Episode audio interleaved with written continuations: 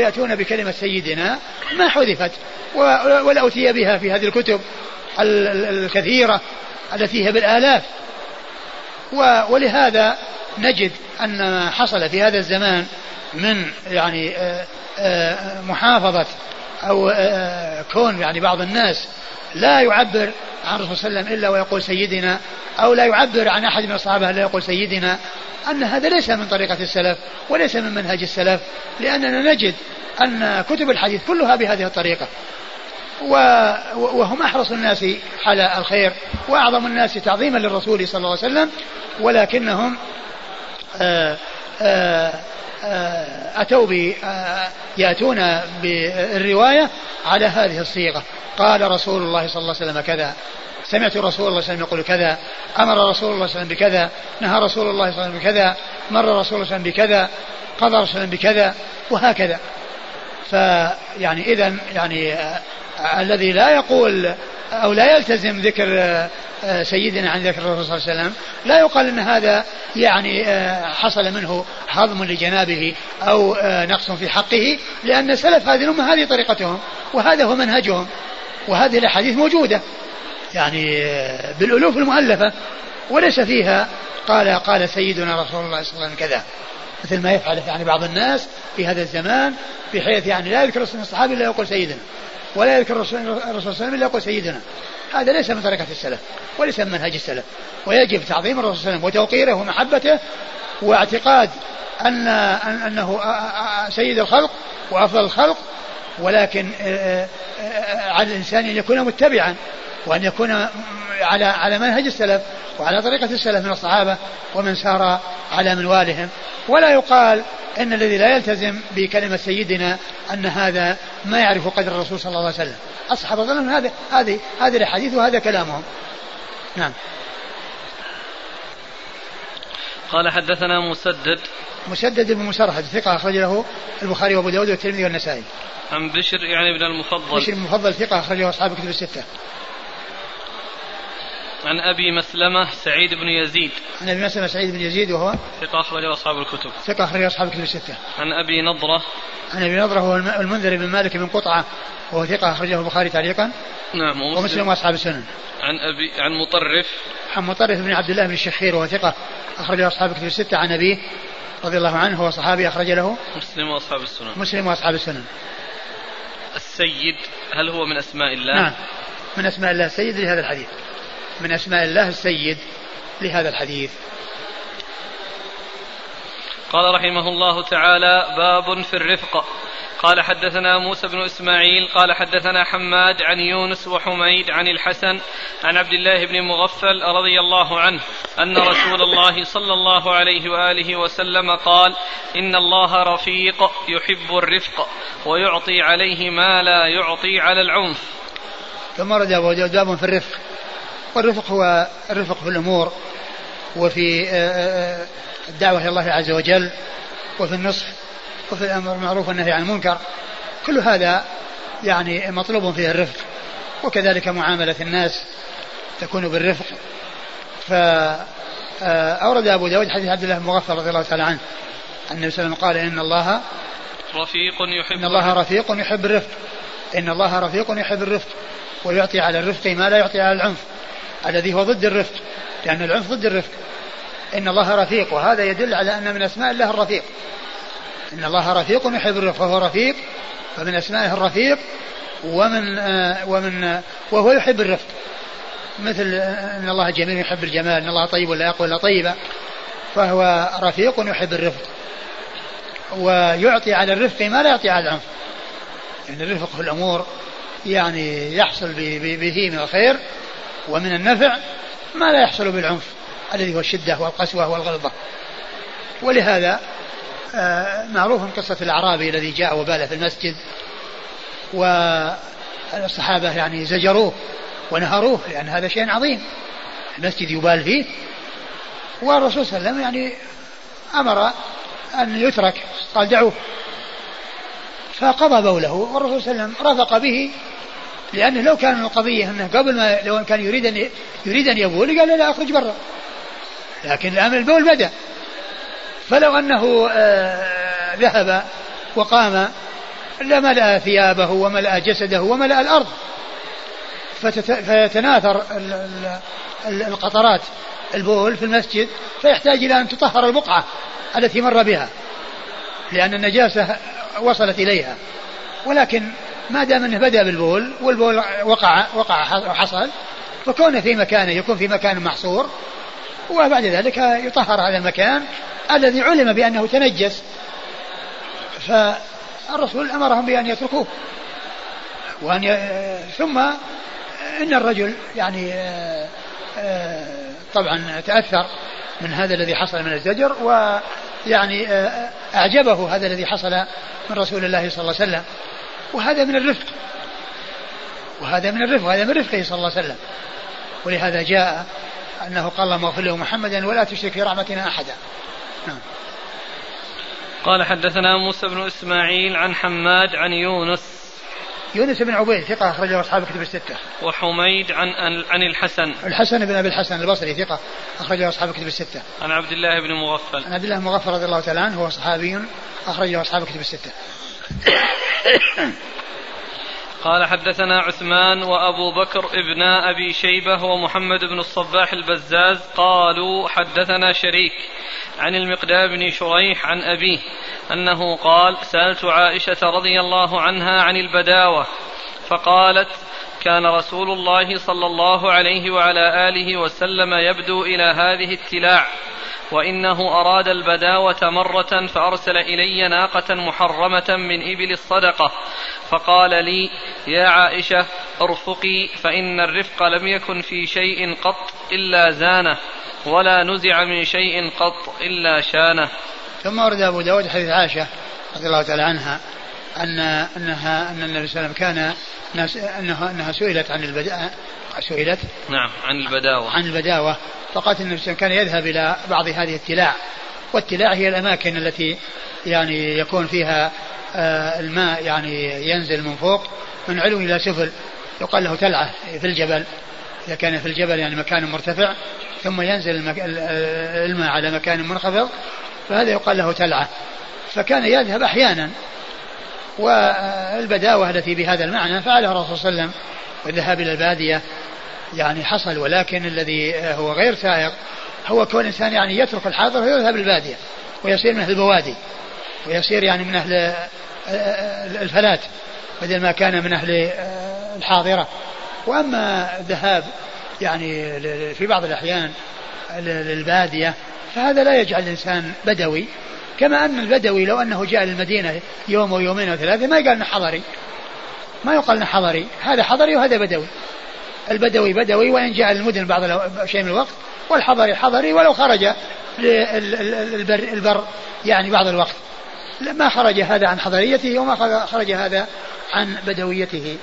فالرسول صلى الله عليه وسلم كان يخرج أحيانا. ومعلوم أن أئمة اللغة الذين كانوا يعني يخرجون ويلتقون بالأعراب وبالعرب وينقلون كلامهم ويزون كلامهم. ما كما أن أئمة اللغة الذين كانوا يخرجون لأخذ الكلام العربي من الأعراب ومن أهل البوادي ويدونون ذلك في كتبهم ما خرجوا بكونه عن كونهم حاضرة إلى كونهم بادية. بل أن يعقوب عليه الصلاة والسلام لما قد ذكر الله عز وجل أنه جاء من البدو وليس من ذلك أنه كان في البادية ولكنه يعني آه، قد ذهب إلى البادية لأن الرسل كلهم من من من الحاضرة وليسوا من البادية. كما قال الله عز وجل ما أرسلنا من قبلك إلا رجالا نوحي إليهم من أهل القرى فالرسل من أهل القرى وليسوا من البادية.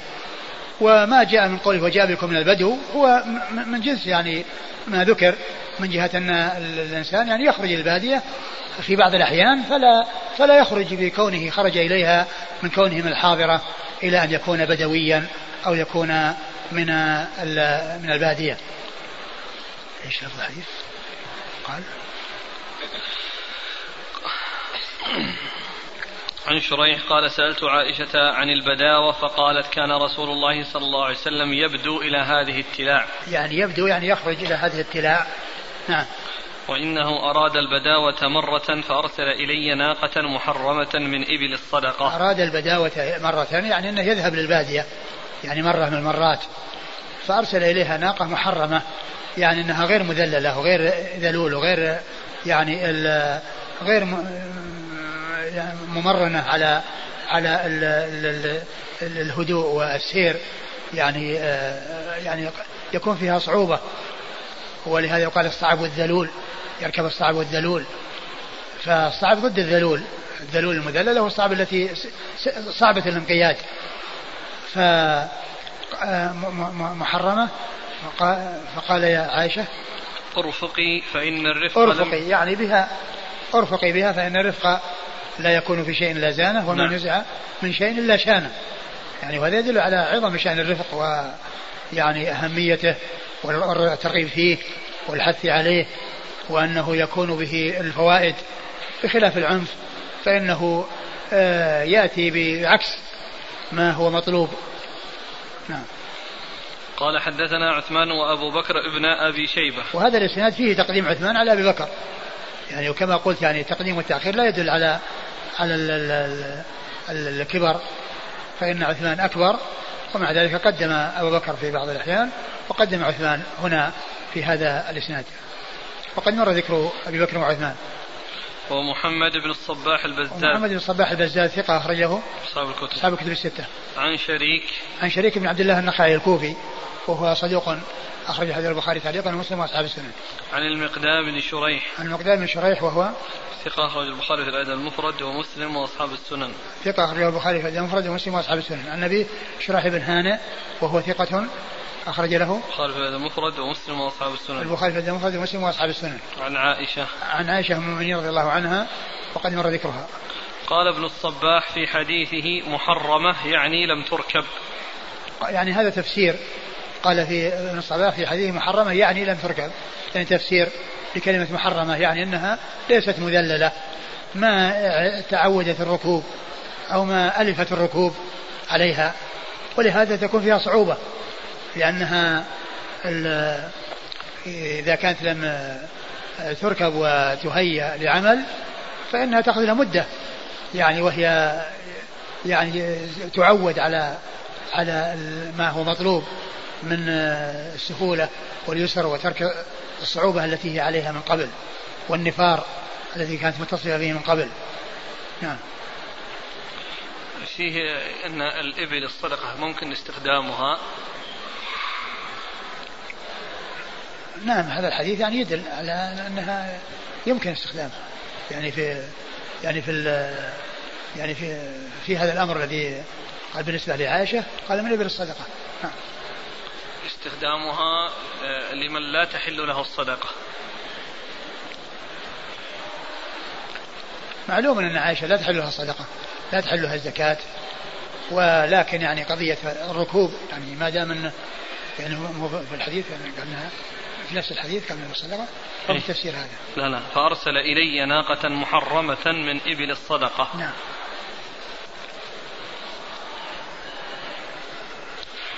نعم. يعني إذا كان المقصود أنها ستركب عليها وستذهب إليها هو يدل على جوازه.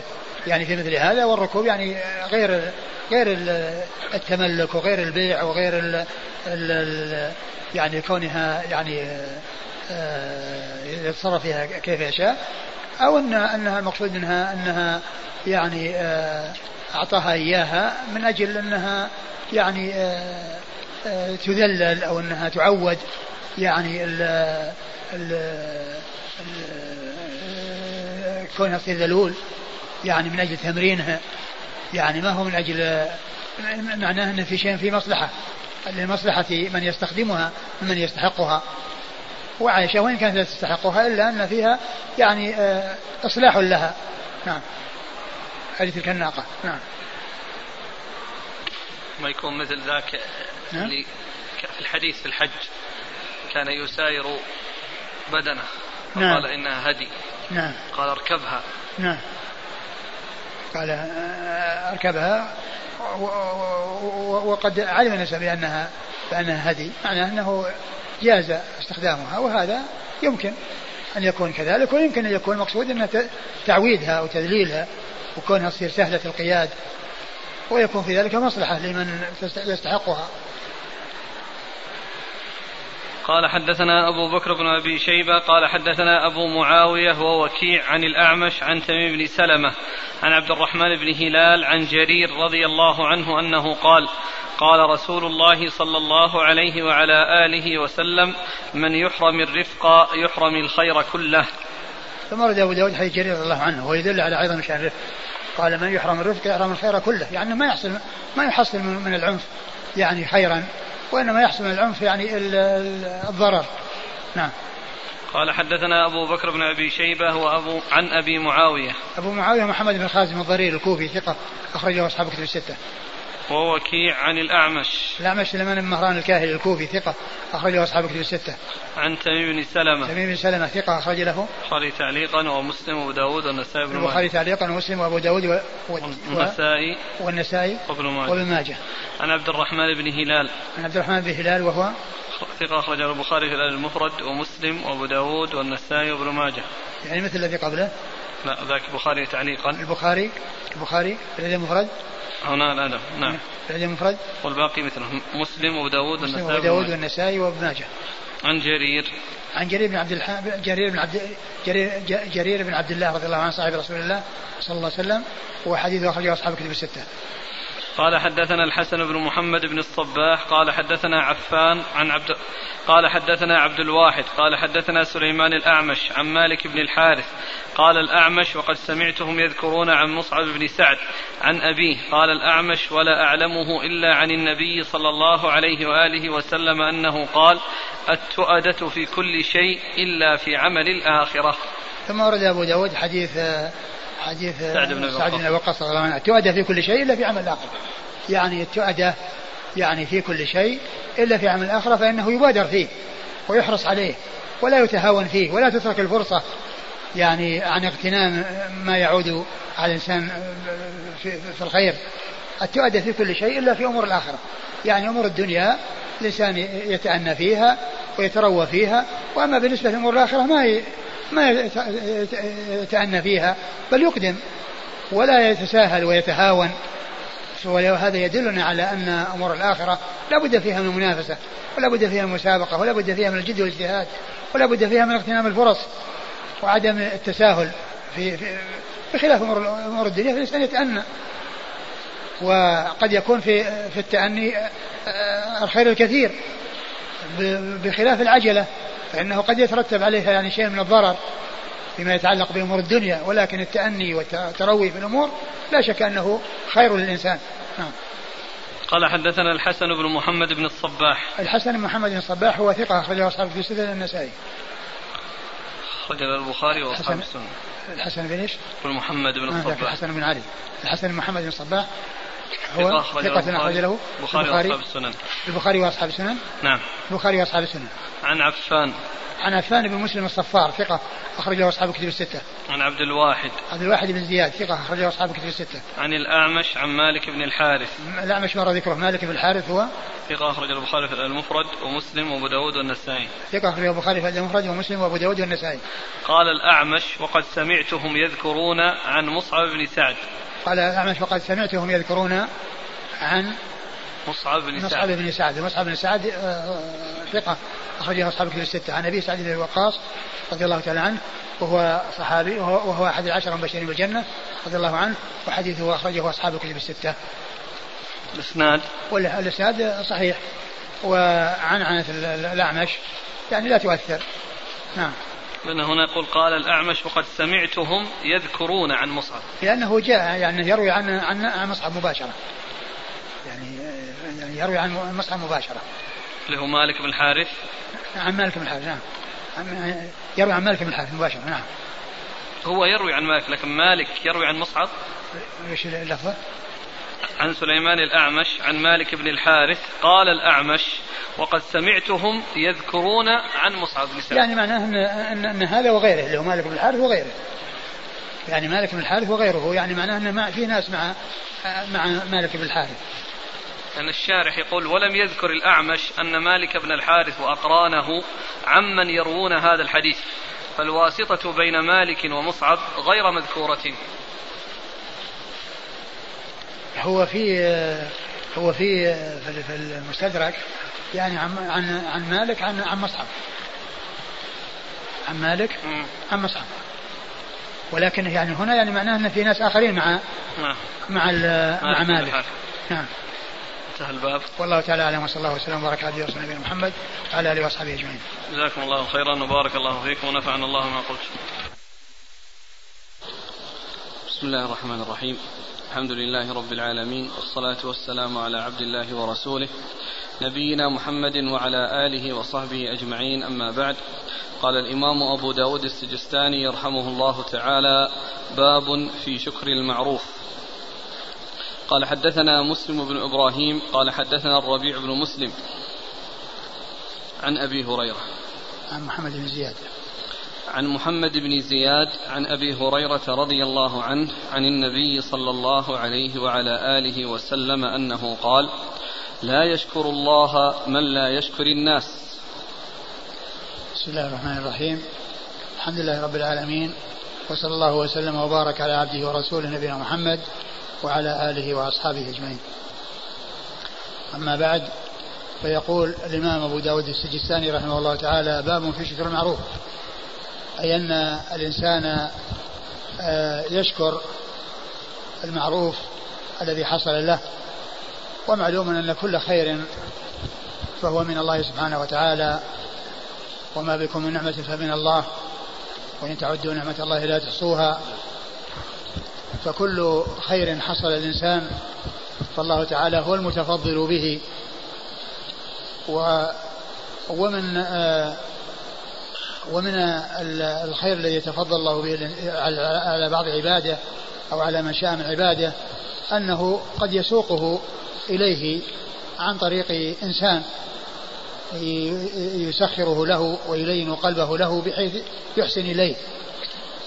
وهذا الإحسان هو في الحقيقة من الله عز وجل لأن الله تعالى هو الذي وفق من أراد أن يحسن إليه للإحسان إليه فهو سبحانه وتعالى متفضل بكل شيء ولكن آه، كما أن العبد آه، فاعل باختياره وأنه يحمد على ما يحصل منه من الخير وكما وكذلك يذم على ما يحصل منه من الشر فإنه إذا حصل منه الإحسان فإنه يحمد على إحسانه وعلى معروفه ويشكر على ذلك. والشكر لله عز وجل أولا وآخرا لأنه هو الذي يتفضل بالشيء ويتفضل بالخير بسبب وبغير سبب. يعني بسبب أحد من الناس أو بدون آه، أن يكون هناك سبب من أحد من الناس. فالكل بفضل الله عز وجل والكل بإحسانه وجوده وكرمه سبحانه وتعالى. فعلى الإنسان يشكر الله عز وجل على كل النعم الظاهرة والباطنة لأنها كلها من الله آه، تقديرا وتوفيقا ومن حصل منه أن ساق الله تعالى الخير على يديه فإنه يشكره ويثني عليه ويدعو له. سواء كان هذا المعروف يعني يتعلق بأمر آه، دنيوي أو بأمر ديني لأن هذا كله من من المعروف ومن الإحسان. فالإنسان يشكر آه، آه، من أحسن إليه سواء كان ذلك الإحسان يعني عن طريق دنيا أو عن طريق دين. وقد أورد أبو داود رحمه الله حديث أبي هريرة. أبي هريرة رضي الله عنه لا يشكر الله من لا يشكر الناس. لا يشكر الله من لا يشكر الناس. معنى ذلك أن الإنسان إذا إذا إذا كان من عادته أنه لا يبالي بالإحسان الذي يحصل إليه من أحد من الناس فلا يشكره فكذلك يجره ذلك إلى أن لا يشكر الله عز وجل وأنه يستهين بالنعم التي حصلت له فلا يشكر آه، آه، الخالق ولا يشكر المخلوق يغفل عن ذلك ويسهو عن ذلك ويغفل عن ذلك. ولكنه إذا كان آه، شكر شكر من جعله الله سببا وكان من عادته أن يعرف المعروف لأهله وأن يشكر صاحب المعروف على معروفه فإنه يكون شاكرا لله عز وجل. ولهذا قال لا يشكر الله من لا يشكر الناس. أي أن الذي لا يحصل منه شكر الناس على إحسانهم ويحصل منه تقصير في ذلك فإنه أيضا يحصل منه تقصير في حق الله سبحانه وتعالى. ومن آه، شكر آه، النعم على من حصلت منه آه، من كان سببا الذي هو المخلوق الذي جعله الله سببا في وصول النفع ووصول الخير أو بغير سبب التي تحصل من الله عز وجل بسبب وغير سبب فالإنسان يحمد الله على كل حال وفي جميع أحواله ما كان المعروف حصل له بسبب أو بغير سبب وما كان حصل من المخلوق بسبب فإنه يشكر من كان سببا في ذلك وهو المخلوق الذي ساق الله تعالى النعمة على يديه. نعم. قال حدثنا مسلم بن إبراهيم مسلم بن إبراهيم الفراهيدي ثقة أخرجه أصحاب الكتب الستة. عن الربيع بن مسلم عن الربيع بن مسلم وهو ثقة أخرج له. البخاري في المفرد ومسلم وأبو داود والترمذي والنسائي. البخاري في المفرد ومسلم وأبو داود والترمذي والنسائي. عن محمد بن زياد وهو صدوق أخرج له. ثقة أخرج له أصحاب الكتب. وهو ثقة أخرج له أصحاب الكتب الستة. عن أبي هريرة. عن أبي هريرة عبد الرحمن بن صخر الدوسي رضي الله عنه صاحب رسول الله صلى الله عليه وسلم وهو أكثر الصحابة حديثا على الإطلاق وهو آآ آآ وهو أحد السبعة الذين عرفوا بكثرة الحديث بل هو أكثر السبعة حديثا على الإطلاق رضي الله عنه وهذا الإسناد من الرباعيات عند أبي داود التي أعلى الأسانيد عند أبي داود. نعم. يقول السائل كيف يكون شكر الناس بالقول والفعل أو بهما؟ يكون بهما يكون بالقول وبالفعل وبهما. يعني بحيث أنه يعني يحسن إلى من أحسن إليه ويكافئ من أحسن إليه ويدعو له فيجمع له بين بين هذا وهذا. يدعو له عندما يحسن إليه ثم هو أيضا إذا تمكن فإنه يحسن إلى من أحسن إليه. هل يمكن أن يقال حمد الناس؟ يمكن. يمكن الإنسان يحمد. أقول يحمد على ال ال ال ال ال يعني على ما يحصل منه من الخير. أقول يحمد. يعني يعني الإنسان يحمد على ما يحصل من الخير. يقال أنه يحمد. والفرق حينئذ بين الشكر والحمد بالنسبة للمخلوق. نعم. الفرق بين الشكر والحمد فيما يتعلق الحمد أعم. الحمد أعم يعني من من من, من الشكر. نعم. قال حدثنا موسى بن إسماعيل قال حدثنا حماد عن ثابت عن أنس رضي الله عنه أن, أن المهاجرين قالوا يا رسول الله ذهبت الأنصار بالأجر كله. قال لا ما دعوتم الله لهم وأثنيتم عليهم.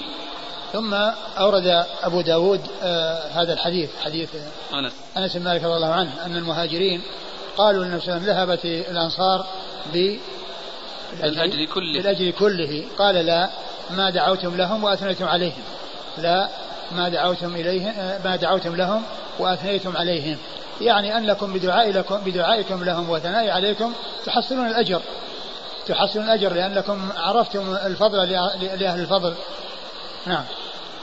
ومن المعلوم أن المهاجرين أن المهاجرين آه، آه، عندهم آه، الهجرة وعندهم النصرة وهم أفضل من من الأنصار.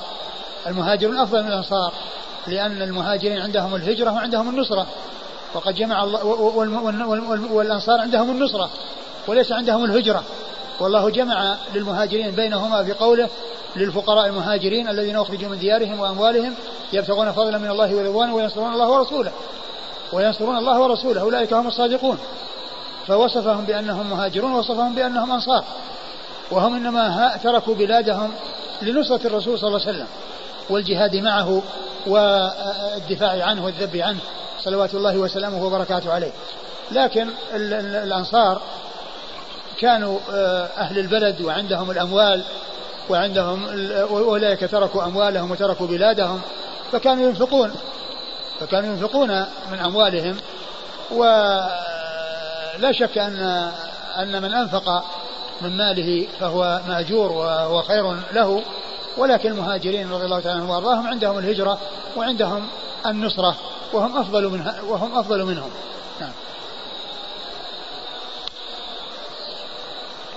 قال حدثنا موسى بن إسماعيل. موسى بن إسماعيل التبوذكي ثقة أخرجه أصحاب كتب الستة. عن حماد وابن سلمة بن دينار ثقة أخرجه البخاري تعليقا ومسلم وأصحاب السنن. عن ثابت. عن ثابت بن أسلم البناني ثقة أخرج له أصحاب الكتب الستة. عن أنس بن مالك رضي الله عنه خادم رسول الله عليه الصلاة والسلام وأحد السبع المعروفين بكثرة الحديث عن النبي عليه الصلاة والسلام.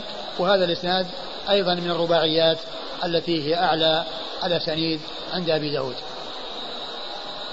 يقول السائل إذا كان المهاجرون أفضل من الأنصار فما وجه هذا القول؟ ذهب الأنصار بالأجر كله. يعني كأنه بالبذل والعطاء والإنفاق يعني من هذه الناحية.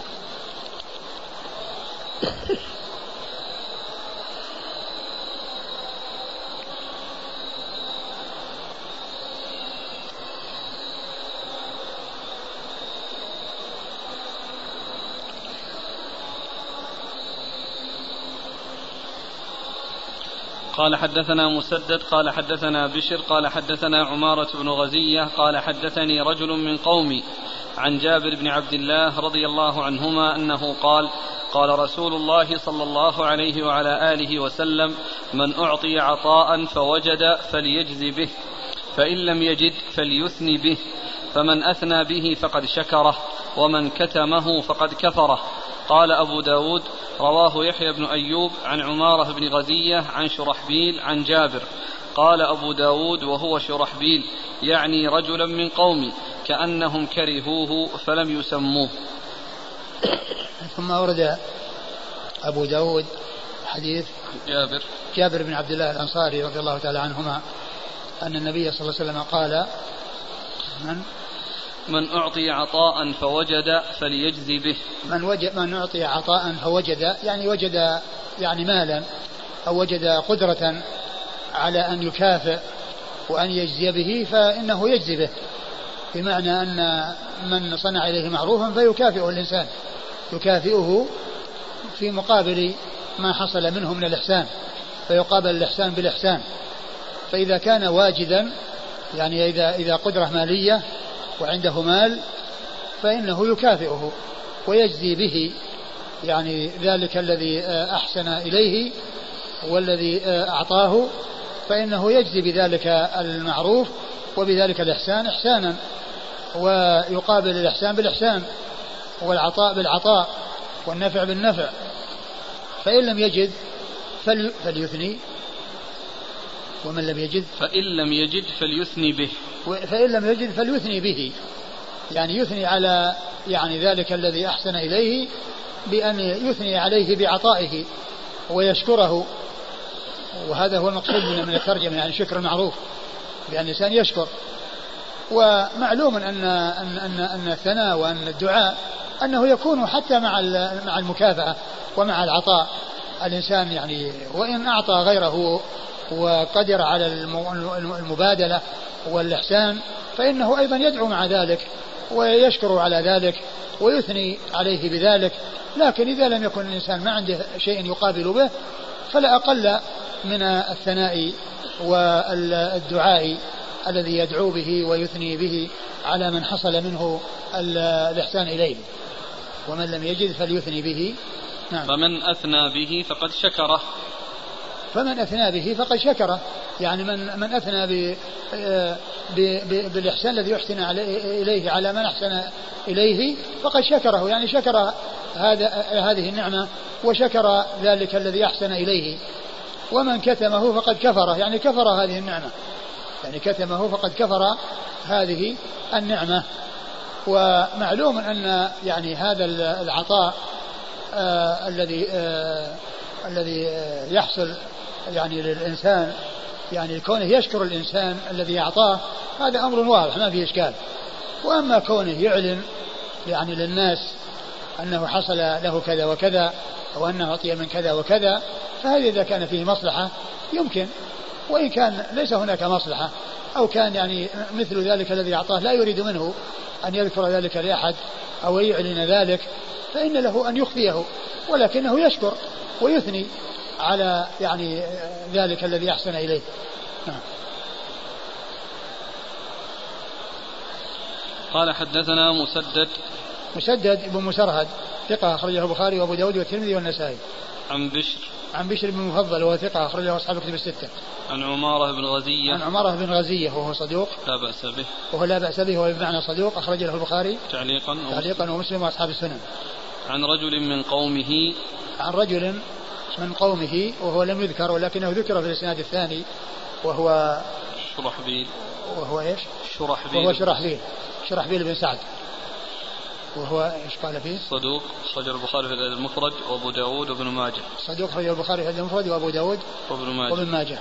عن جابر بن عبد الله. عن جابر بن عبد الله الأنصاري رضي الله تعالى عنهما الصحابي الجليل صحابي بن صحابي وهو أحد السبعة المعروفين في كثرة الحديث عن النبي صلى الله عليه وسلم. قال أبو داود رواه يحيى بن أيوب يحيى بن أيوب هو صدوق ربما أخطأ صدوق أصحاب رواه الكتب. أخطأ أخرج له أصحاب الكتب. أخرج أصحاب الكتب الستة. عن عمارة بن غزية عن شرحبيل عن جابر. عن شرحبيل عن جابر نعم. قال أبو داود وهو شرحبيل. يعني رجلا من قومي كأنهم يعني, يعني أن ابن غزية قال في الأول رجل من قومي وفي الإسناد هذا قال عن شرحبيل وهذا هو ذاك. نعم. كأنهم كرهوه فلم يسموه. كأنهم كرهوه لأنه يعني فيه كلام فلم يسموه. نعم. يعني في الأول في الإسناد الأول.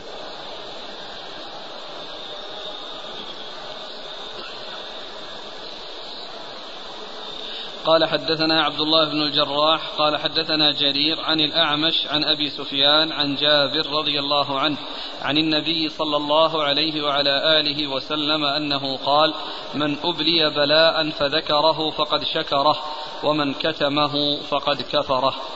وهذا مثل الذي قبله في الجملة يعني من ناحية ال- الذكر والشكر وعدم الذكر والشكر. قال من أبلي بلاء. يعني من أحسن إليه.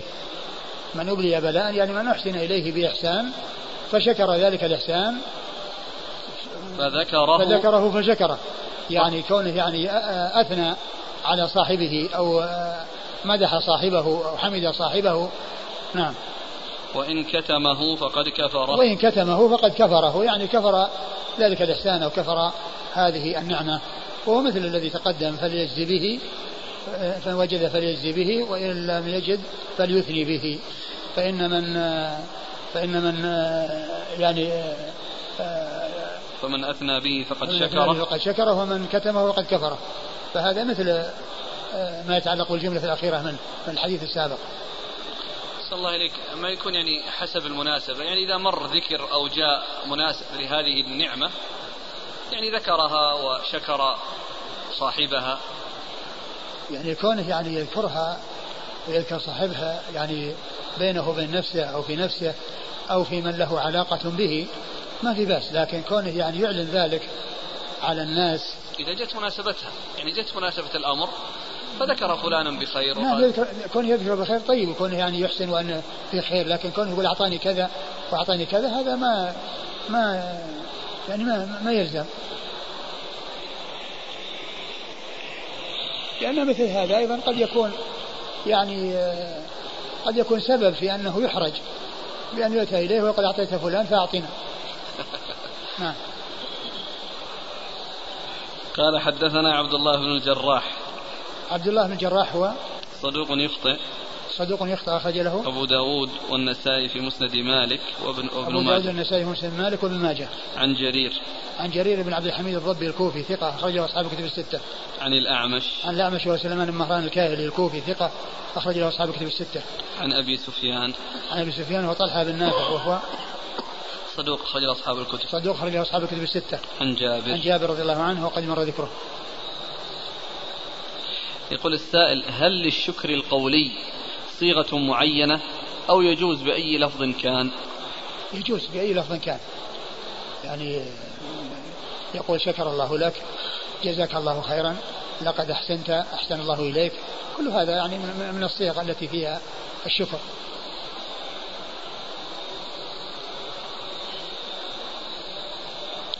فضيلة الشيخ من المعلوم أن أعظم المنن وصول هذا الدين غضا طريا بفضل الله ثم بجهود السلف الصالح رحمهم الله لا سيما الصحابة رضي الله عنهم الذين بلغوا دين الله تعالى. فكيف نشكرهم على ذلك؟ آه، أولا آه، سبق أن ذكرت أن الإحسان إذا كان سواء كان دينيا أو دنيويا. الدنيوي يكون الإحسان بالمال. والديني كالإحسان بالعلم وبالإحسان بالدعوة إلى الخير والتبصير بالهدى والأمر المعروف والنهي عن المنكر لأن هذا إحسان وهو أجل إحسان وأعظم إحسان لأن الإحسان في أمور الدنيا إنما هو زاد للحياة الدنيا. وأما وأما الإحسان في الدين وفي الأمر المعروف والنهي عن المنكر والدعوة إلى الخير والتبصير بالحق والهدى فهذا زاد الآخرة. لأن هذا يعني مساعدة وإعانة على الزاد الذي يتزود به بالآخرة. ومعلوم أن الحياة الدنيا لا بد لها من نهاية والإنسان آه، آه، سيحصل رزقه الذي كتب الله له سواء كان ساقه الله إليه بواسطة أو بغير واسطة. وأما بالنسبة للدين والتفقه في الدين ومعرفة الحق والهدى والخروج من الظلمات إلى النور فهذه أعظم النعم وأجل النعم. ولهذا كان الرسول الكريم صلى الله عليه وسلم الذي ساق الله للمسلمين على يديه هذه النعمة يعني كان حقه أعظم حق. وكان وكانت محبته يجب أن تكون فوق فوق محبة كل محبوب من البشر لأن الرسول صلى الله عليه وسلم هو الذي دل الناس على الحق والهدى وأخرج الله به الناس من الظلمات إلى النور. فالنعمة التي ساقها الله على يديه لا يماثلها نعمة ولا يماثل ولا يدانيها نعمة. بل الوالدان اللذان حقهما عظيم وهما أحسن إلى الإنسان وكان سبب وجوده وقام بتنشئته وبتربيته حتى بلغ مبلغ الرجال حقهم آه، دون حقه صلى الله عليه وسلم. ولهذا قال عليه الصلاة والسلام لا يؤمن أحدكم حتى أكون أحب إليه من والده وولده والناس أجمعين. لا يؤمن أحدكم حتى أكون أحب إليه من ولده ووالده والناس أجمعين. لأن النعمة التي ساقها الله للناس على يد الرسول صلى الله عليه وسلم أعظم. النعم وأجل النعم. لا يماثلها نعمة ولا يساويها نعمة. وبعد الرسول صلى الله عليه وسلم أعظم الناس يعني فضلا وإحسانا إلى الناس أصحاب الرسول صلى الله عليه وسلم الذين هم الواسطة بين الناس وبين الرسول عليه الصلاة والسلام والذين نقلوا الكتاب والسنة وتلقوه تلقوهما عن الرسول عليه الصلاة والسلام وبلغوهما إلى الناس. فكل خير حصل للناس إنما جاء عن طريق الصحابة. والصحابة والناس ما عرفوا ما جاء عن النبي صلى الله عليه وسلم إلا عن طريق الصحابة. فهم الذين جمعوا القرآن وهم الذين حفظوا السنة وهم الذين نقلوا الكتاب والسنة وأدوهما إلى الناس تلقوهما من النبي صلى الله عليه وسلم وبلغوهما إلى الناس. فكل من آه، حفظ سنة عن رسول الله عليه الصلاة والسلام فإن الله تعالى آه، يثيب كل من استفاد من هذه السنة مثل ما آه، يثيب هذا الذي دل على هذه السنة والذي حفظ هذه السنة مثل ما يفيد كل من استفاد من هذه السنة.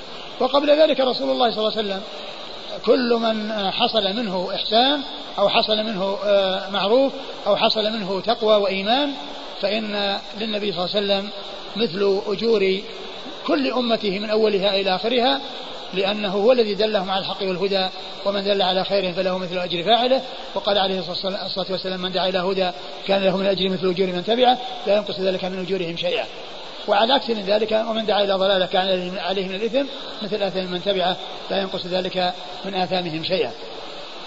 وعلى هذا فإن المحبة تكون للرسول صلى الله عليه وسلم على الوجه الذي بينه عليه الصلاة والسلام وهي المحبة التي تفوق محبة الوالدين ومحبة الناس أجمعين. وأما أصحاب رسول الله صلى الله عليه وسلم فإنه يدعى لهم ويشكرون ويذكرون بالجميل اللائق بهم ويعني ولا يذكرون بسوء وإنما يذكرون بالخير لأن كل خير ما وصل لنا إلا عن طريق الصحابة. ومن قطع صلته بالصحابة فإنه فإن صلته بالرسول صلى الله عليه وسلم مبتوتة لأنه لا يوصل إلى الرسول صلى الله عليه وسلم ولا يعرف ما جاء به الرسول صلى الله عليه وسلم من الكتاب والسنة إلا عن طريق الصحابة. ولهذا كان كانوا أفضل هذه الأمة وخير هذه الأمة. وكان أي واحد منهم أفضل من أي واحد يجيء بعدهم. وقد بين النبي صلى الله عليه وسلم فضلهم بقوله خير خير الناس قرني ثم الذين يلونهم ثم الذين يلونهم. فقرن الرسول صلى الله عليه وسلم الذين رأوا النبي صلى الله عليه وسلم هم خير الناس ويليهم قرن التابعين ويليهم قرن أتباع التابعين. الحاصل أن أن الصحابة رضي الله عنهم وأرضاهم وقد ساق الله هذا الخير الذي بعث الله به نبيه صلى الله عليه وسلم عن طريقهم فإنه فإنهم يحبون ويدعى لهم ويذكرون بالجميل اللائق بهم وتنزه الألسنة والقلوب عن أن يكون فيها شيء من آه، مما لا ينبغي بل تكون القلوب سليمة والألسنة سليمة في حقهم فلا يكون في القلوب إلا المحبة والذكر المحبة ولا يكون على الألسنة إلا الذكر الجميل اللائق بهم رضي الله عنهم وأرضاهم والكف عما شجر بينهم ولا يذكر منهم أحد إلا بأحسن الذكر لأنهم هم الذين جعلهم الله واسطة بين الناس وبين رسول الله صلى الله عليه وسلم. فشكرهم يكون بالدعاء لهم والثناء عليهم وذكرهم بالجميل اللائق بهم. قال رحمه الله تعالى باب في الجلوس في الطرقات. قال حدثنا عبد الله بن مسلمة قال حدثنا عبد العزيز يعني بن محمد عن زيد يعني بن أسلم عن عطاء بن يسار عن أبي سعيد الخدري رضي الله عنه أن رسول الله صلى الله عليه وعلى آله وسلم قال إياكم والجلوس بالطرقات. قالوا يا رسول الله ما بد لنا من مجالسنا نتحدث فيها. فقال رسول الله صلى الله عليه وعلى آله وسلم إن أبيتم فأعطوا الطريق حقه. قالوا وما حق الطريق يا رسول الله؟ قال غض البصر وكف الأذى ورد السلام والأمر بالمعروف والنهي عن المنكر.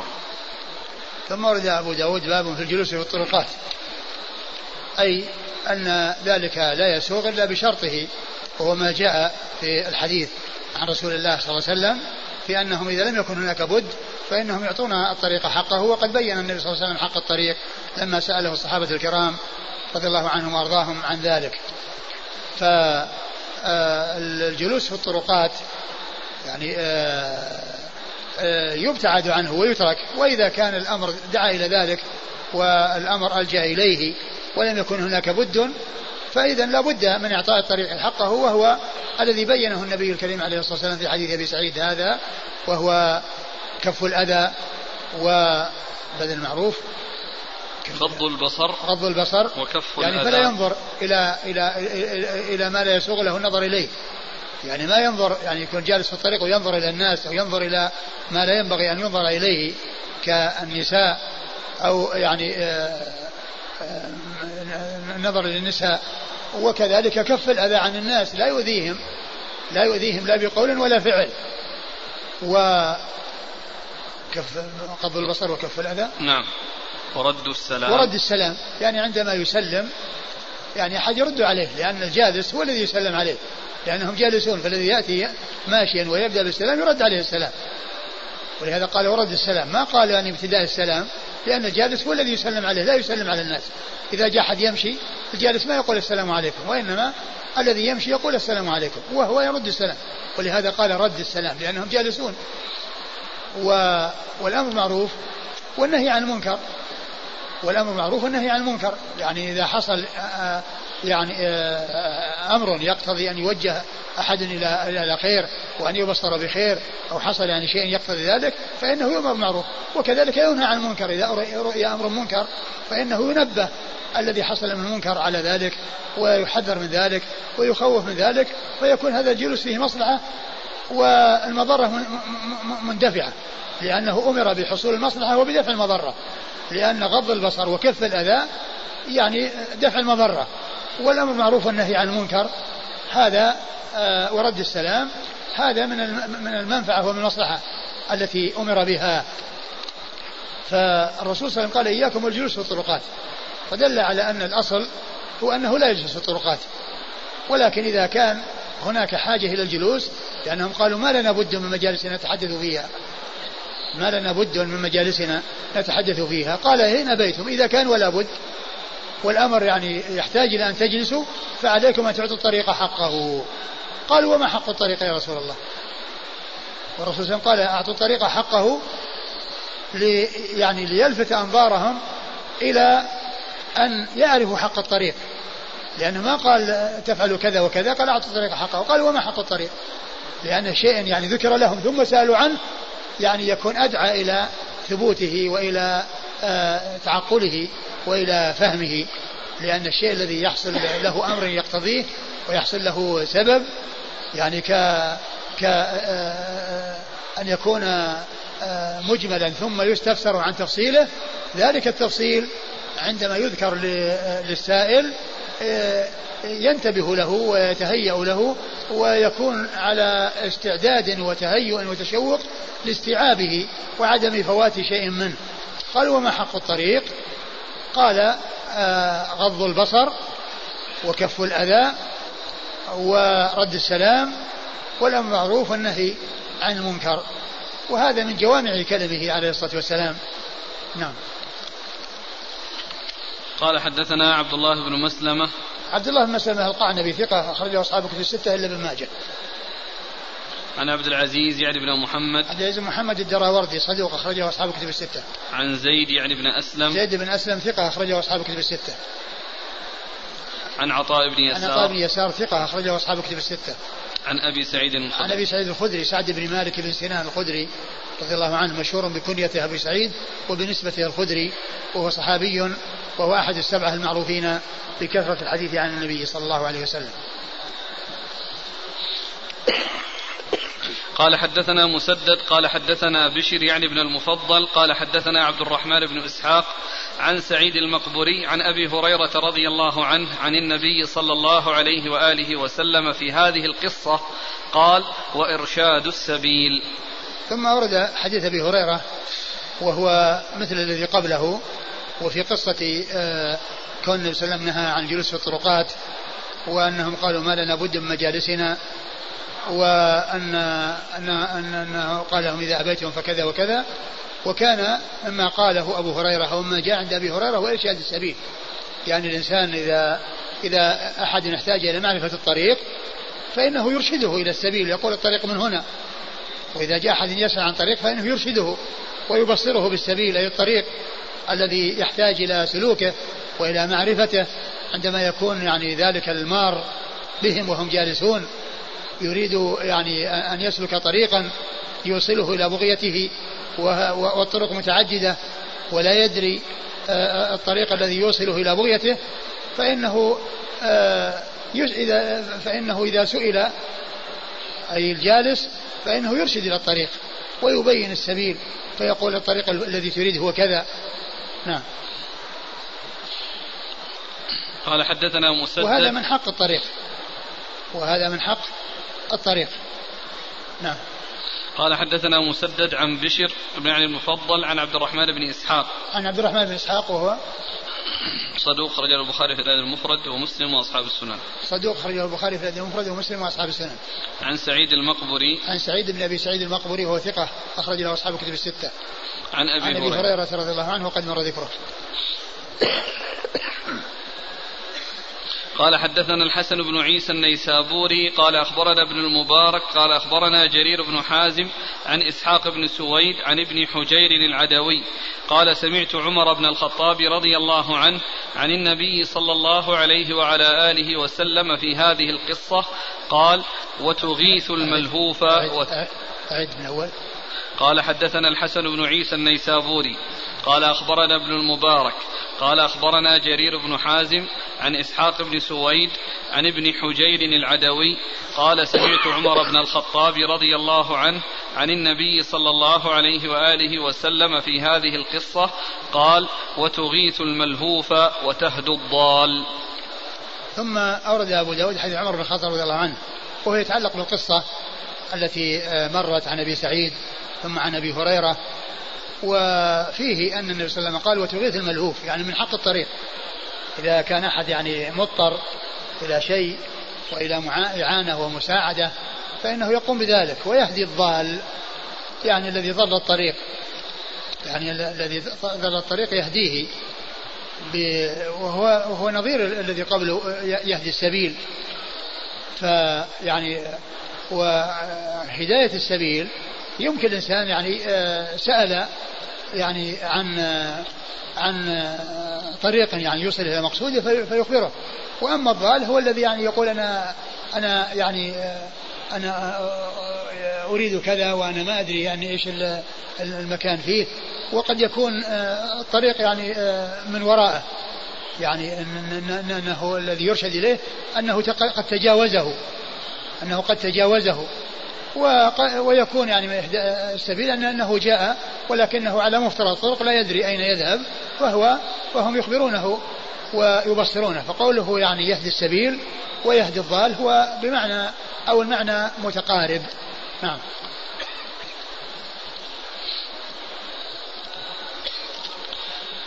وتغيث الملهوف وتهدو الضال. تهدي. تهدو. تهدو. إيه. تهدو ولا تهدي؟ لا بواو الجماعة. آه يعني تغيثوا إيه. آه نعم خلاص. تغيثوا تهدو تغيثوا يعني اللي هم جالسون أصحاب الطرق الجالسون في الطرقات يعني هذا جمع يعني هذا مخاطبة للجمع وليس يعني للمفرد. يعني المفرد يعني يهدي وهنا تهدو يعني مخاطبة وتغيث أي الجالسون.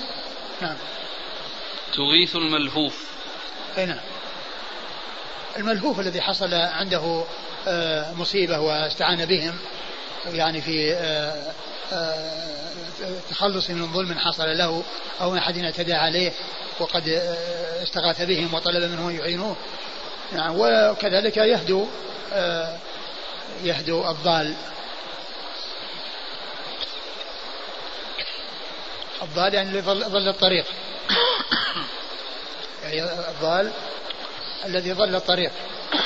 ومعلوم أن أن الضلال يعني يكون يعني بالطريق ويكون بالانحراف عن طريق الحق. وضل الطريق يعني طريق الحسي والطريق المعنوي. كل هذا يقال له ضلال.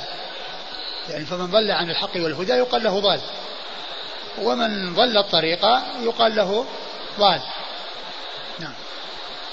وهنا هداية الطريق آه، من جنس وتهدي السبيل. نعم. قال حدثنا الحسن بن عيسى النيسابوري الحسن بن عيسى النيسابوري هو ثقة أخرجه مسلم وأبو داود والنسائي ثقة أخرجه مسلم وأبو داود والنسائي عن ابن المبارك عن المبارك عبد الله بن المبارك المروزي ثقة أخرجه أصحاب الكتب الستة. عن جرير بن حازم. عن جرير بن حازم ثقة أخرجه أصحاب الكتب الستة. عن إسحاق بن سويد. عن إسحاق بن سويد وهو صدوق أخرجه البخاري ومسلم وأبو داود والنسائي. صدوق أخرجه البخاري ومسلم, ومسلم وأبو داود والنسائي. عن ابن حجير العدوي. عن ابن حجير العدوي وهو مستور أخرج أبو داود. أخرج له أبو داود. أخرج له أبو داود. عن عمر بن الخطاب. عن عمر بن الخطاب رضي الله تعالى عنه الصحابي الجليل آه، آه، أمير المؤمنين وثاني الخلفاء الراشدين الهادين المهديين صاحب المناقب الجمة والفضائل الكثيرة رضي الله تعالى عنه وأرضاه وحديثه عند أصحاب الكتب الستة تكون هذه القصة هذه الزيادة يعني كانها كأن حديث واحد لكن زيادة زادت. نعم زيادة نعم. تغيث المعروف هي هي هي كلها داخلة تحت الأمر المعروف والنهي عن المنكر الذي التي مرت في في إغاثة الملهوف يعني كونه إذا اعتدي عليه لأن هذا من إنكار المنكر إذا كان قد اعتدي عليه وطلب مساعدته وإعانته. نعم. هذه الحقوق على الوجوب أو الاستحباب؟ لا على الوجوب. الوجوب لأن لأنهم منعوا وقال إذا كان ولا بد فافعلوا كذا وكذا. افعلوا كذا وكذا.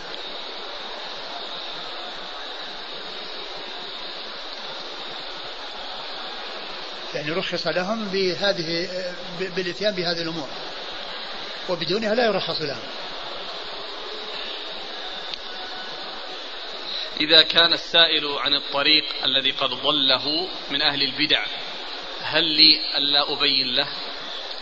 إذا كان أنه يعني طريق إلى بدعة فلا يبين له. إلى مكان مبتدع أو إلى مكان. وأما إذا كان يسأل عن بيت أو عن عمارة أو عن كذا فما في بأس. وأما إذا كان يسأل عن مكان مبتدع لا يدل. لأن هذا من التعاون على الإثم والعدوان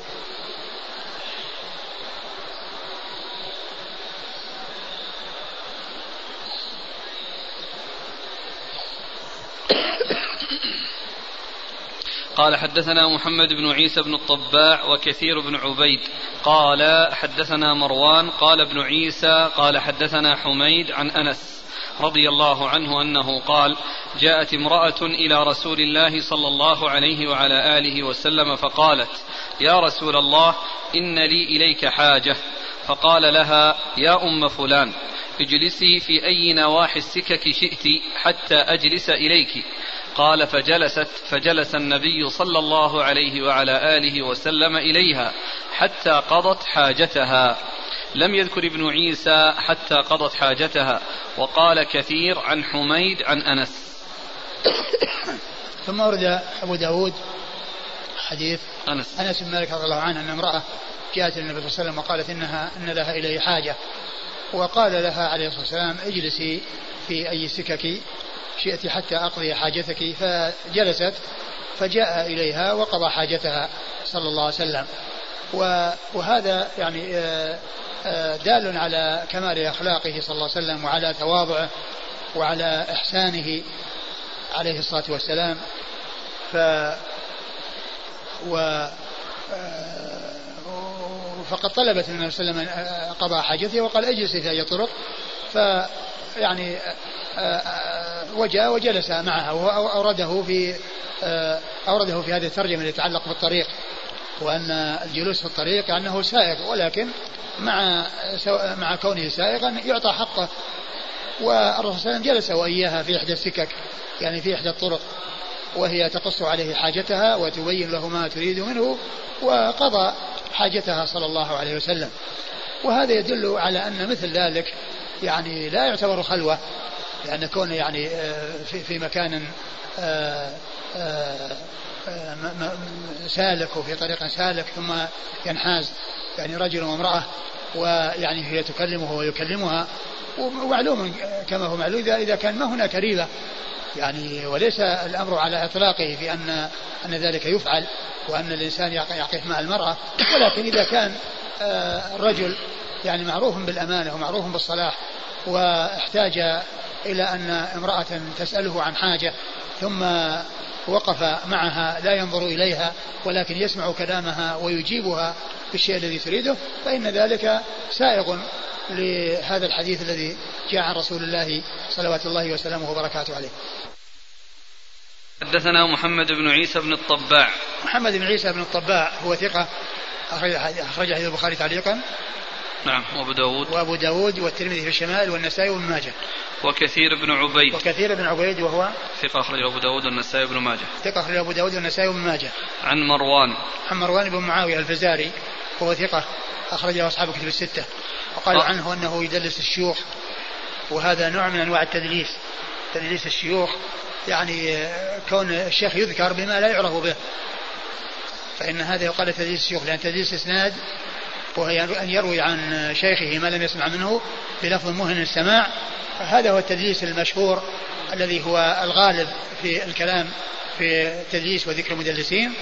وهناك تدليس أسماء الشيوخ بمعنى أنه يذكر الشيخ بغير ما اشتهر به فيكون في ذلك توعير الوصول إلى معرفته ويعني الشخص المعروف يكون غير معروف يعني بسبب هذا التدليس.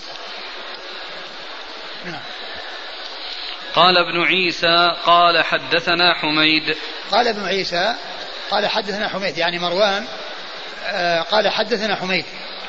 يعني أن بين مروان وبين آه، حميد آه، صيغة حدثنا من محمد بن عيسى. وأما ذاك فإنه قال عن الذي هو محمد كثير بن عبيد. يعني ذكر في الآخر قال إيش؟ نعم قال كثير عن حميد. عن حميد نعم. حميد حميد بن أبي حميد الطويل ثقة اخرجه أصحاب الكتب الستة. عن أنس. عن أنس رضي الله عنه وقد مر ذكره وهذا من الرباعيات التي على الأسانيد عند أبي داود. لم يذكر ابن عيسى حتى قضت حاجتها وقال كثير عن حميد عن أنس. يعني معناه أن المتن عند محمد بن عيسى اتم أتم وأكمل لأنه قال حتى قضت حاجتها. هذا عند كثير بن عبيد. عند كثير بن عبيد وأما محمد بن عيسى فإنه لم يذكر هذه الزيادة لأنه ساقه هو على لفظ بن عيسى. كأنه ساق السند على ابن عيسى نعم. والمتن والمتن على كثير بن على كثير بن عبيد نعم.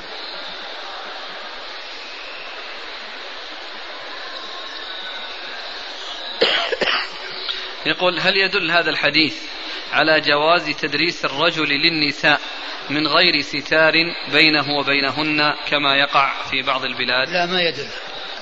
أقول لا يدل على ذلك لأن آه، أولا هذا حصل لأمر اقتضى ذلك وفي سكة وفي طريق سالك والأمر يعني قد يدعو إلى ذلك في حق من يحتاج إليه يعني من ولي أمر أو غير ذلك أو مفتي أو غير ذلك وأما كونه يعني يجلس مع النساء وينظر إليهن وينظرن إليه فهذا لا يسوق نعم. وهذا يقول في بلدنا يكثر التبرج وقد توقفني تستوقفني بعض النساء لتسألني.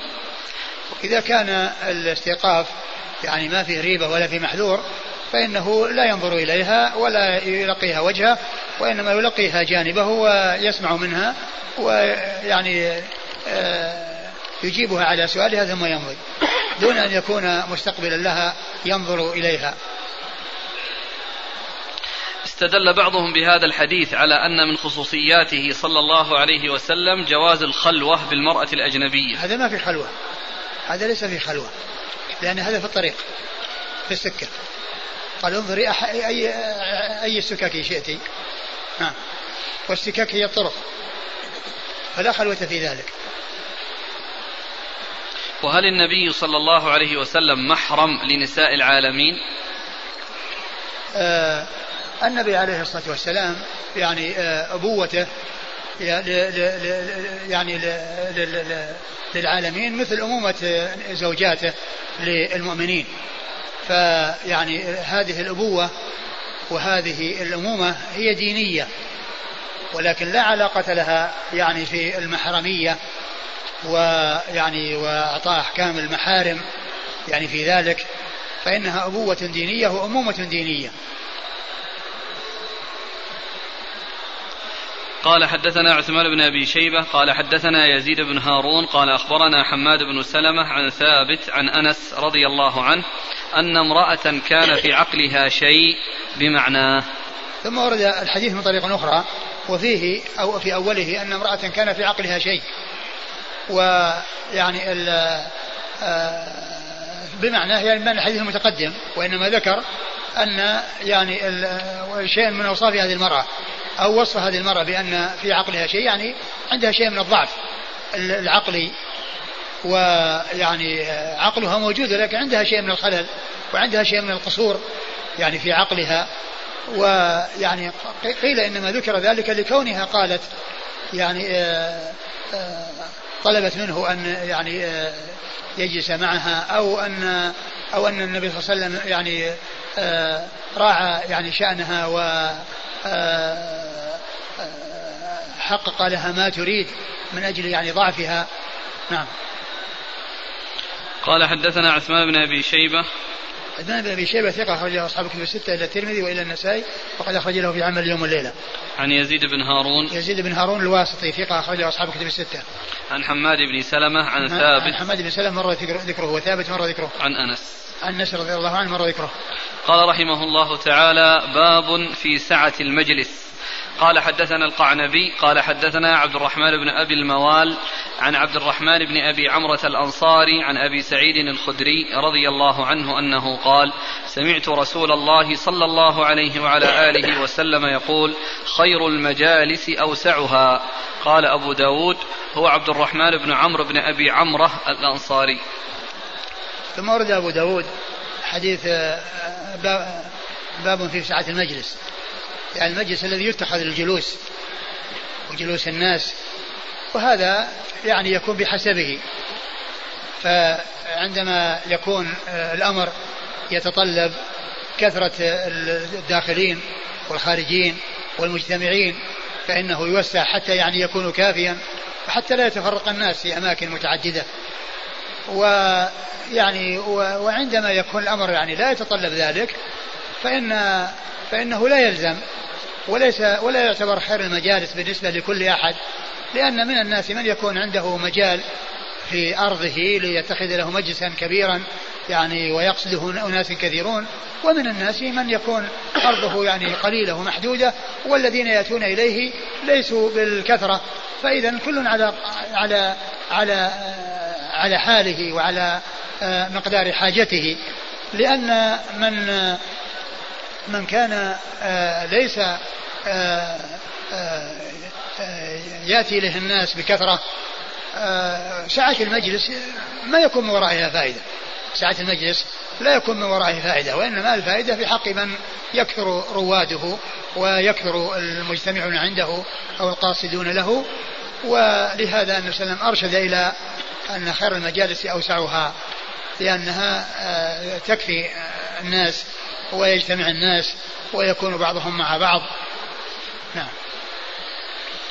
قال حديث أبي سعيد. نعم. قال خير المجالس اوسعها. نعم. قال حدثنا القعنبي عن عبد الرحمن بن أبي الموال. عبد الرحمن بن أبي الموال وهو صدوق ربما أخطأ أخرجه البخاري وأصحاب السنن. صدوق ربما أخطأ أخرجه البخاري وأصحاب السنن. عن عبد الرحمن بن أبي عمرة الأنصاري. عبد الرحمن بن أبي عمرة الأنصاري وهو يقال ولد على عهد النبي صلى الله عليه وسلم وقال ابن أبي حاتم ليست له صحبة. أخرج له أصحاب الكتب. يعني هو ثقة وقيل له صحبة. أخرجه أصحاب الكتب الستة نعم. عن أبي سعيد الخدري. عن أبي سعيد الخدري رضي الله عنه وقد مر ذكره. قال أبو داود هو عبد الرحمن بن عمرو بن أبي عمرة الأنصاري. هذا نسب يعني عبد الرحمن هذا. قال رحمه الله تعالى باب في الجلوس بين الظل والشمس. قال حدثنا ابن السرح ومخلد بن خالد قال حدثنا سفيان عن محمد بن المنكدر قال حدثني من سمع أبا هريرة رضي الله عنه يقول قال أبو القاسم صلى الله عليه وعلى آله وسلم إذا كان أحدكم في الشمس وقال مخلد في الفيء فقلص عنه الظل وصار بعضه في الشمس وبعضه في الظل فليقم. ثم أورد أبو داود باب في الجلوس بين الظل والشمس. في الجلوس بين الظل والشمس. أنه لا ينبغي ولا يعني يصلح أن يجلس الإنسان هذا المجلس لا ابتداء ولا يعني آه، آه، إذا كان عارضا. وإذا كان ابتداء يعني لا يأتي ويتعمد أن يجلس بين الشمس والظل وإنما يكون كله في الشمس وكله في الظل. وذلك أن الجسد عندما يكون على هيئة واحدة يعني إما كله حرارة أو كله برودة يعني يكون الجسد متوازن. وأما إذا كان بعضه بالظل وبعضه بالشمس فإنه يتغير ويتأثر بتأثر بعضه فيكون هذا حصل له برودة وهذا حصل له حرارة. فالرسول صلى الله عليه وسلم أرشد إلى عدم فعل ذلك. وأيضا يعني جاء أن أنها أنها قاعدة الشيطان أو جلسة الشيطان الذي يكون يعني بين الشمس والظل فيكون يعني آه يعني من حيث المعنى جاء ما يدل على أنها قاعدة الشيطان أو جلسة الشيطان وأنه يعني يكون كذلك. وأيضا يعني ما يترتب على ذلك من المضرة للجسد بكون بعضه بالشمس وبعضه يعني في الظل. وقد أورد أبو داود حديث أبي هريرة رضي الله تعالى عنه وهو يتعلق بإحدى الحالتين التي هي كون الإنسان جالس في الشمس أو جالس في الفي في الظل. ثم إنه آه، حصل أن تقلص الظل بحيث كان بعضه في الشمس وبعضه, وبعضه في فإنه يقوم ويتأخر إما إلى الشمس أو إلى الظل. إما أن يكون كله في الشمس أو يكون كله في الظل بمعنى أنه لا يستمر على الهيئة التي هو عليها لأنها آه، قاعدة الشيطان أو جلسة الشيطان ولأن فيها هذا التفاوت الذي يكون للجسد مما قد يلحق به مضرة. وقد جاء يعني ما يعني ما يشبه ذلك يعني من حيث أنه آآ آآ لابد من من من فعل أحد الأمرين وألا يكون الإنسان بينهما. جاء مثل ذلك فيما يتعلق بكون الإنسان لا يمشي بالنعل الواحدة. رجل عليها نعل ورجل بدون نعل. وقد جاء النهي عن ذلك وأن الإنسان إذا انقطع شسعه فإنه لا يمشي بالرجل بالنعل الثانية حتى يصلحه أو أنه حتى يصل إلى مكان وإنما يخلع إحدى النعلين. وذلك أن إحدى الرجلين يعني كما اليوم يختلف التوازن. فتكون رجل يعني لها وقاية ورجل ليس لها وقاية. ويشبه ذلك أيضا ما يتعلق بالقزع الذي آه، هو حلق بعض الرأس وترك بعضه. والنبي صلى الله عليه وسلم أمر بحلقه كله أو بتركه كله. فهذه أو فهذان مثالان يشبهان ما جاء في الحديث الذي معنا وهو الجلوس بين الظل والشمس وأن الإنسان يكون كله في الظل أو كله في الشمس وكذلك الإنسان إما ينعل رجليه جميعا أو يحفيهما جميعا. وكذلك الإنسان لا يحلق بعض شعر رأسه ويلقي بعضه وإنما يحلقه كله أو يتركه كله. نعم. قال حدثنا ابن السرح. ابن السرح أحمد بن عمرو بن السرح وهو ثقة. أخرج حديث مسلم وأبو داود والنسائي وابن ماجه. ومخلد بن خالد. ومخلد بن خالد الشعيري وهو ثقة اخرجه مسلم وأبو داود. ثقة اخرجه مسلم وأبو داود. عن سفيان. عن سفيان بن عيينة ثقة اخرجه أصحاب كتب الستة. عن محمد بن المنكدر. عن محمد بن المنكدر وهو ثقة اخرجه أصحاب كتب الستة. حدثني من سمع أبا هريرة. حدثني من سمع أبا هريرة وهذا يعني فيه ذكر واسطة ولكنه قد جاء في مسند الإمام أحمد أن أن من طريق عبد الوارث بن سعيد العنبري عن محمد المنكدر عن أبي هريرة ومحمد المنكدر من من من, من, من روى عن أبي هريرة وسمع أبي هريرة فيكون متصلا. نعم. عن أبي هريرة. عن أبي هريرة وقد مر ذكره.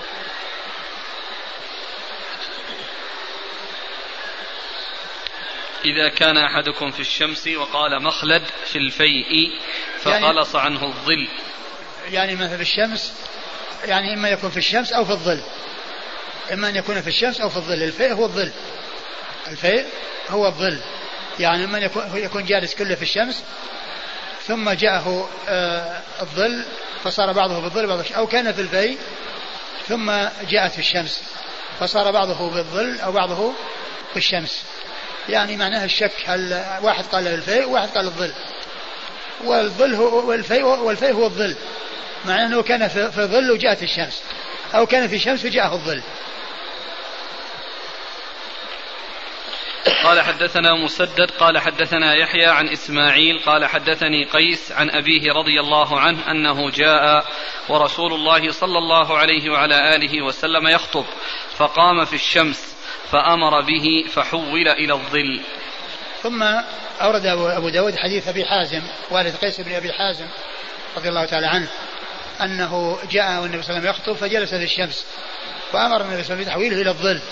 وهذا ما في شيء يفيد بالجلوس بين الظل والشمس لأنه قال بالشمس وأنه أمر بتحويله إلى الظل. ولعل يعني الشمس يعني فيها حرارة وفيها مضرة عليه فأمر أن يتحول إلى الظل. فليس واضح في الترجمة يعني ما جاء في هذا الحديث لأنه ما في أنه جلس بين الظل والشمس. وإنما جلس في, في الشمس. ويمكن أن يكون أنه جلس في الشمس ثم أن الظل يعني في طريقه إليه فقد يترتب على ذلك أنه يكون بين الشمس والظل فأمر أن يكون في الظل الذي يعني معناه أنه مأمون أنه لن, لن تصل إليه لن يكون بين الظل والشمس. يعني إذا كان يعني هذا محتمل. وإلا فإن اللفظ واضح في أنه كان في الشمس والرسول صلى الله عليه وسلم أمر بتحويله إلى الظل. وقد يكون آه، الجو حار وأراد أن يعني يحصل له ما حصل لغيره من الجلوس في الظل الذي فيه الراحة وعدم المضرة بحرارة الشمس والأرض. نعم. قال حدثنا مسدد عن يحيى يحيى بن سعيد القطان ثقة أخرجه أصحاب الكتب الستة. عن إسماعيل. عن إسماعيل وهو بن أبي خالد ثقة أخرجه أصحاب الكتب الستة. عن قيس عن قيس. بن أبي حازم وهو ثقة وهو مخضرم وهو الذي قيل إنه تيسر له أن يروي عن العشرة المبشرين بالجنة. وحديثه أخرجه أصحاب الكتب الستة. وأبوه آآ آآ صحابي أخرج له أبو داود. البخاري في الأدب المفرد. أخرجه البخاري في المفرد وأبو داود وليس له إلا هذا الحديث. نعم. الجلوس بين الظل والشمس على الكراهة أو التحريم وقوله فليقم.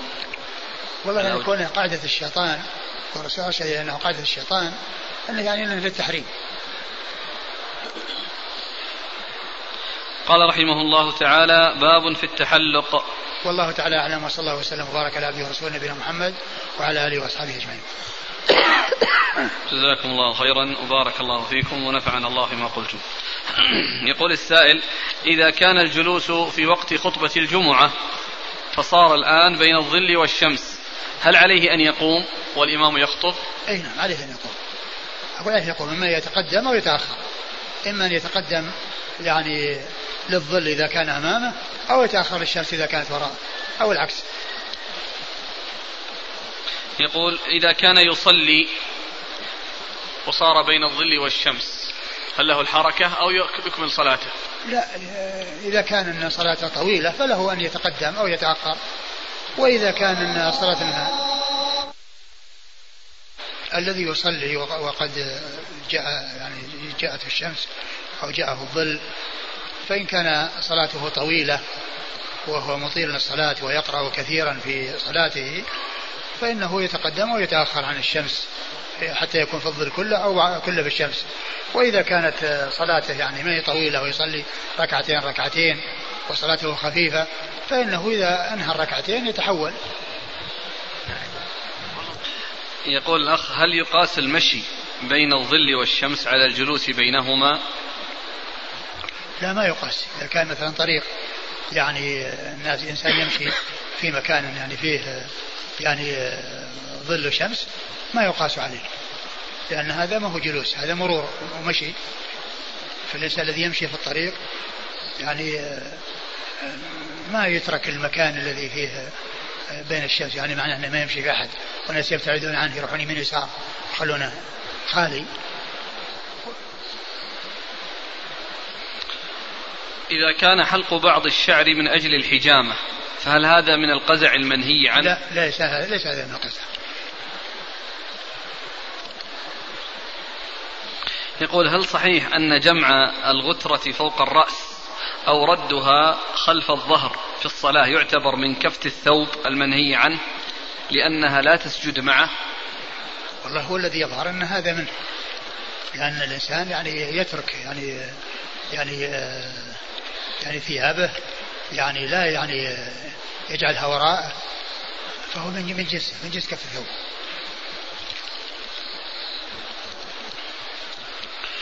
يقول السائل أريد أن أحرم من الميقات وأعمل عمرة ثم أريد أن أعمل عمرة أخرى لوالدي المتوفى. فمن أين أحرم للعمرة الثانية؟ العمرة المشروعة هي التي يأتي بها الإنسان من المواقيت.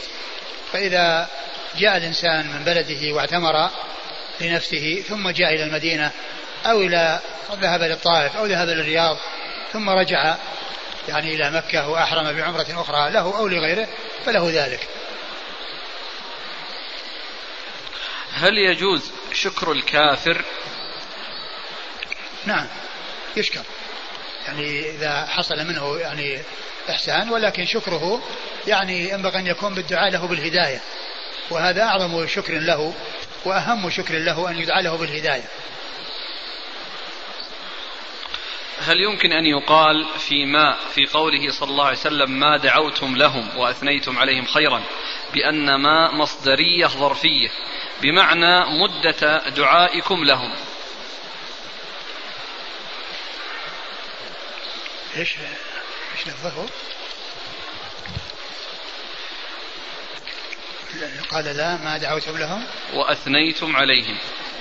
الذي يبدو أنها ليست مصدرية مدية هذه وأن الأمر مقصور وإنما يعني يكون آآ آآ يعني لا يعني ما حصل منكم كذا وكذا. يعني كونكم تدعون لهم. نعم. والد سافر عن أولاده وأوصى أولاده بطاعة الله عز وجل والمحافظة على الصلوات. وجعلهم يقسمون وعاهدهم على ذلك بأن يؤدوا ما أوصاهم به. فهل يأثم على تحليفهم ومعاهدتهم على ذلك؟ وهل هذه الطريقة صحيحة؟ والله ما أعلم لهذا أصل. أقول ما أعلم لهذا أصل. يعني كون الإنسان عندما يريد أن يعني آه، آه، يدعو إنسان يعني يعاهده على على شيء أو أراد أن يوصيه يوصي شيء ما أعلم ما أعلم شيء يدل عليه. ما عندي علم فضيلة الشيخ إني أود أن أصلي صلاة التراويح مع أهل قريتي ولكنهم قد أحدثوا شيئا في الصلاة وذلك بأن يقرأوا الصلوات والسلام على النبي صلى الله عليه وسلم بعد كل ركعتين جماعة فهل أصلي معهم؟ إذا كان ذهابك إليهم يكون سببا في اتباعهم للسنة وتركهم البدعة فعليك أن تحرص على أن تصلي معهم وتبين لهم أن هذا غير سائغ وأما إذا كان أن مثل هذا الأمر المنكر يعني آه، آه، المبتدع آه، يأتون بأشياء يعني بين بين بين كل تكبيرتين كل كل ركعتين فالإنسان ينصحهم ويصلي مع أناس ما عندهم هذا الأمر الذي هو غير سائر ولكن أهم شيء أنه ينصحهم حتى يتركوا هذا هذا الشيء الذي هم واقعون فيه. ما صحة هذه الأحاديث؟ ليس من البر الصيام في السفر. حديث صحيح ثابت عن رسول الله صلى الله عليه وسلم. والمقصود به إذا كان فيه مشقة. لأن الرسول صلى الله عليه وسلم قاله في شخص يعني حصل له مشقة بسبب الصيام. ولهذا فإن الصيام يعني في في السفر له حالتان. قد يكون آه، آه، السفر فيه مشقة فهنا الإفطار هو هو هو المتعين. وإذا كان ما فيه مشقة وإذا كان ما فيه مشقة وليس على الإنسان يعني مضرة يعني في محافظة على الصيام فإن المحافظة على الصيام أولى. وذلك أن الإنسان يكسب أداء الواجب في وقته وألا يحمل نفسه دينا قد يثقل عليه أداؤه فيما بعد وقد يشق عليه أداؤه فيما بعد وقد يفرط في أدائه فهو يغتنم الفرصة ويصوم مع الناس. ما دام أن السفر لا يترتب عليه مضرة للإنسان ولا سيما في هذا الزمان مع طول مع قصر المدة وكل إنسان في مكان مريح وقد يعني يقضي السفر وهو نائم. يعني متكئ وجالس في على على كرسيه فلا فرق بينه وبين من كان جالسا في غرفة لمدة ساعة. وهذا وصل من سفره وانتهى من سفره بعد ساعة. فاغتنام الفرصة والمحافظة على الصيام في وقته. هذا هو الذي ينبغي. وإذا كثرت عليه المشقة فالفطر هو هو هو المطلوب. حديث الأنصار شعار والمهاجرين دثار. ما هو ما قال مهاجرين؟ حديث الأنصار شعار والناس دثار. الأنصار شعار والناس دثار الحديث متفق عليه.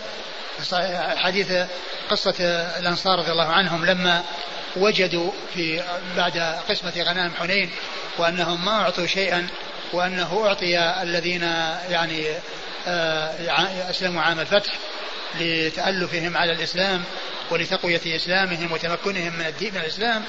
فوجدوا في أنفسهم لأنه ما أصابهم الذي أصاب الناس. فقالوا أو بلغ تكلموا بكلام فيما بينهم فبلغ النبي صلى الله عليه وسلم فجمعهم في مكان وتحدث معهم وتكلم معهم بكلام صار خيرا لهم من المال وأفضل لهم من المال. لأنه قال الأنصار شعار والناس دثار. يعني الأنصار مني بمنزلة الشعار وهو الثوب الذي يلي الجسد والناس دثار الثوب الذي وراءه. فالكلام هو في الناس وليس المهاجرين. نعم. حديث رحم الله امرأ جب الغيبة عن نفسه. ما أعرف لا أعرف عنه شيئا.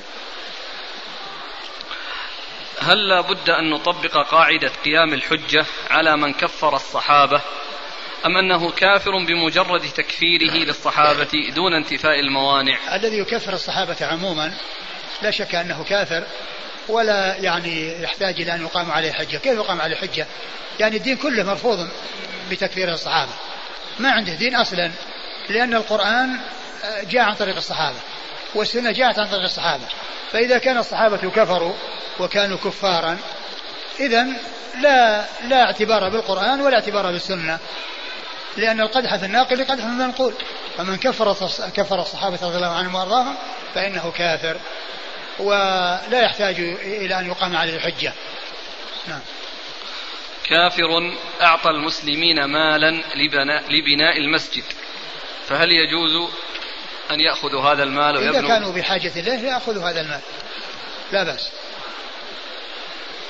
امرأة صلت في الحرم المكي صلاة الجمعة. ولا تعلم أن الصلاة ركعتين. فعندما جلس الإمام للتشهد هي ذكرت التشهد ولم تذكر الصلاة الإبراهيمية. ثم سلمت مع الإمام. فما حكم صلاتها؟ آه، الصلاة الإبراهيمية آه، فيها خلاف بين أهل العلم. منهم من قال بأنها ركن من أركان الصلاة. بأنها ركن من أركان الصلاة. ومنهم من قال بعدم ركنيتها. والذي يظهر أن الأحوط لها والأولى لها أن تعيد الصلاة. هل دعاء الملائكة مستجاب؟ أي لا يتخلف؟ وكذلك دعاء الأنبياء؟ الله أعلم. والرسول صلى الله عليه وسلم يعني جاء عنه أنه قال أنه سأل الله ثلاثا فأعطاه اثنتين ومنعه واحدة. يعني منعه أن لا يجعل بأسهم بينهم فلم يعطه إياها. يقول السائل عندنا الحكومة تأخذ الضرائب على التجارة واختلفنا مع إخواننا منهم من يقول بأن إعطاءها إلى الحكومة حرام ومنهم من يقول ينبغي أن تعطى مستدلا بقوله صلى الله عليه وسلم وإن ضرب ظهرك وأخذ مالك. السؤال ما حكم إعطائها إلى الحكومة وما حكم أن يغش لئلا تعطى؟ وهل حديث صاحب المكس في النار صحيح؟ الضرائب إذا كانت الحكومة يعني فرضتها على الناس كما هو معلوم الناس ليس لهم يعني بد من أن من أن يدفعوها. وليس لهم خيار. إذا كان لهم خيار أو أنهم مخيرون لا يعطون الشيء الذي يعني لا ينبغي أن يعطى. وأما إذا كان يعني شيء ألزموا به فإنهم يفعلون ذلك. ومن كان مظلوما فإنه آه، يعني آه، سيقتص من ظالمه آه، ممن ظلمه. نعم. هل هناك فرق بين أن يعقد مجلس يذم فيه أصحاب النبي صلى الله عليه وسلم وبين أن أن تذكر أخطاء الصحابة ضربا للمثل في معالجة قضية معينة أم أن الكل مذموم؟ الكل مذموم لا يذكر الصحابة إلا بخير ولا يذكرون بسوء أبدا بل تكون القلوب سليمة والألسنة سليمة ولا تضرب الأمثال أو يؤتى بشيء يعني فيه نيل من الصحابة من أجل ضرب المثل أبدا وإنما يعني آآ آآ يذكرون بالجميل ويقول الإنسان خيرا أو يصمت كما قال الرسول صلى الله عليه وسلم من كان يؤمن بالله واليوم الآخر فليقول خيرا أو ليصمت. والذي ينبغي له ألا يصمت وإنما يتكلم بالثناء وبالدعاء لهم رضي الله عنهم وأرضاهم لأن الله سبحانه وتعالى ساق لنا هذا الخير على أيديهم لأنهم الواسطة بين الناس وبين رسول الله صلى الله عليه وسلم. ما عرف الناس كتابا ولا سنة إلا عن طريق الصحابة. فالصحابة رضي الله عنهم لا يصلح أن يذكروا بسوء أبدا لا يعني لا أن يمثل بشيء يعني لا يليق بهم ولا أن يحصل ذمهم. نعم. يقول جميع المساجد في بلدتنا أو أغلبها تكثر.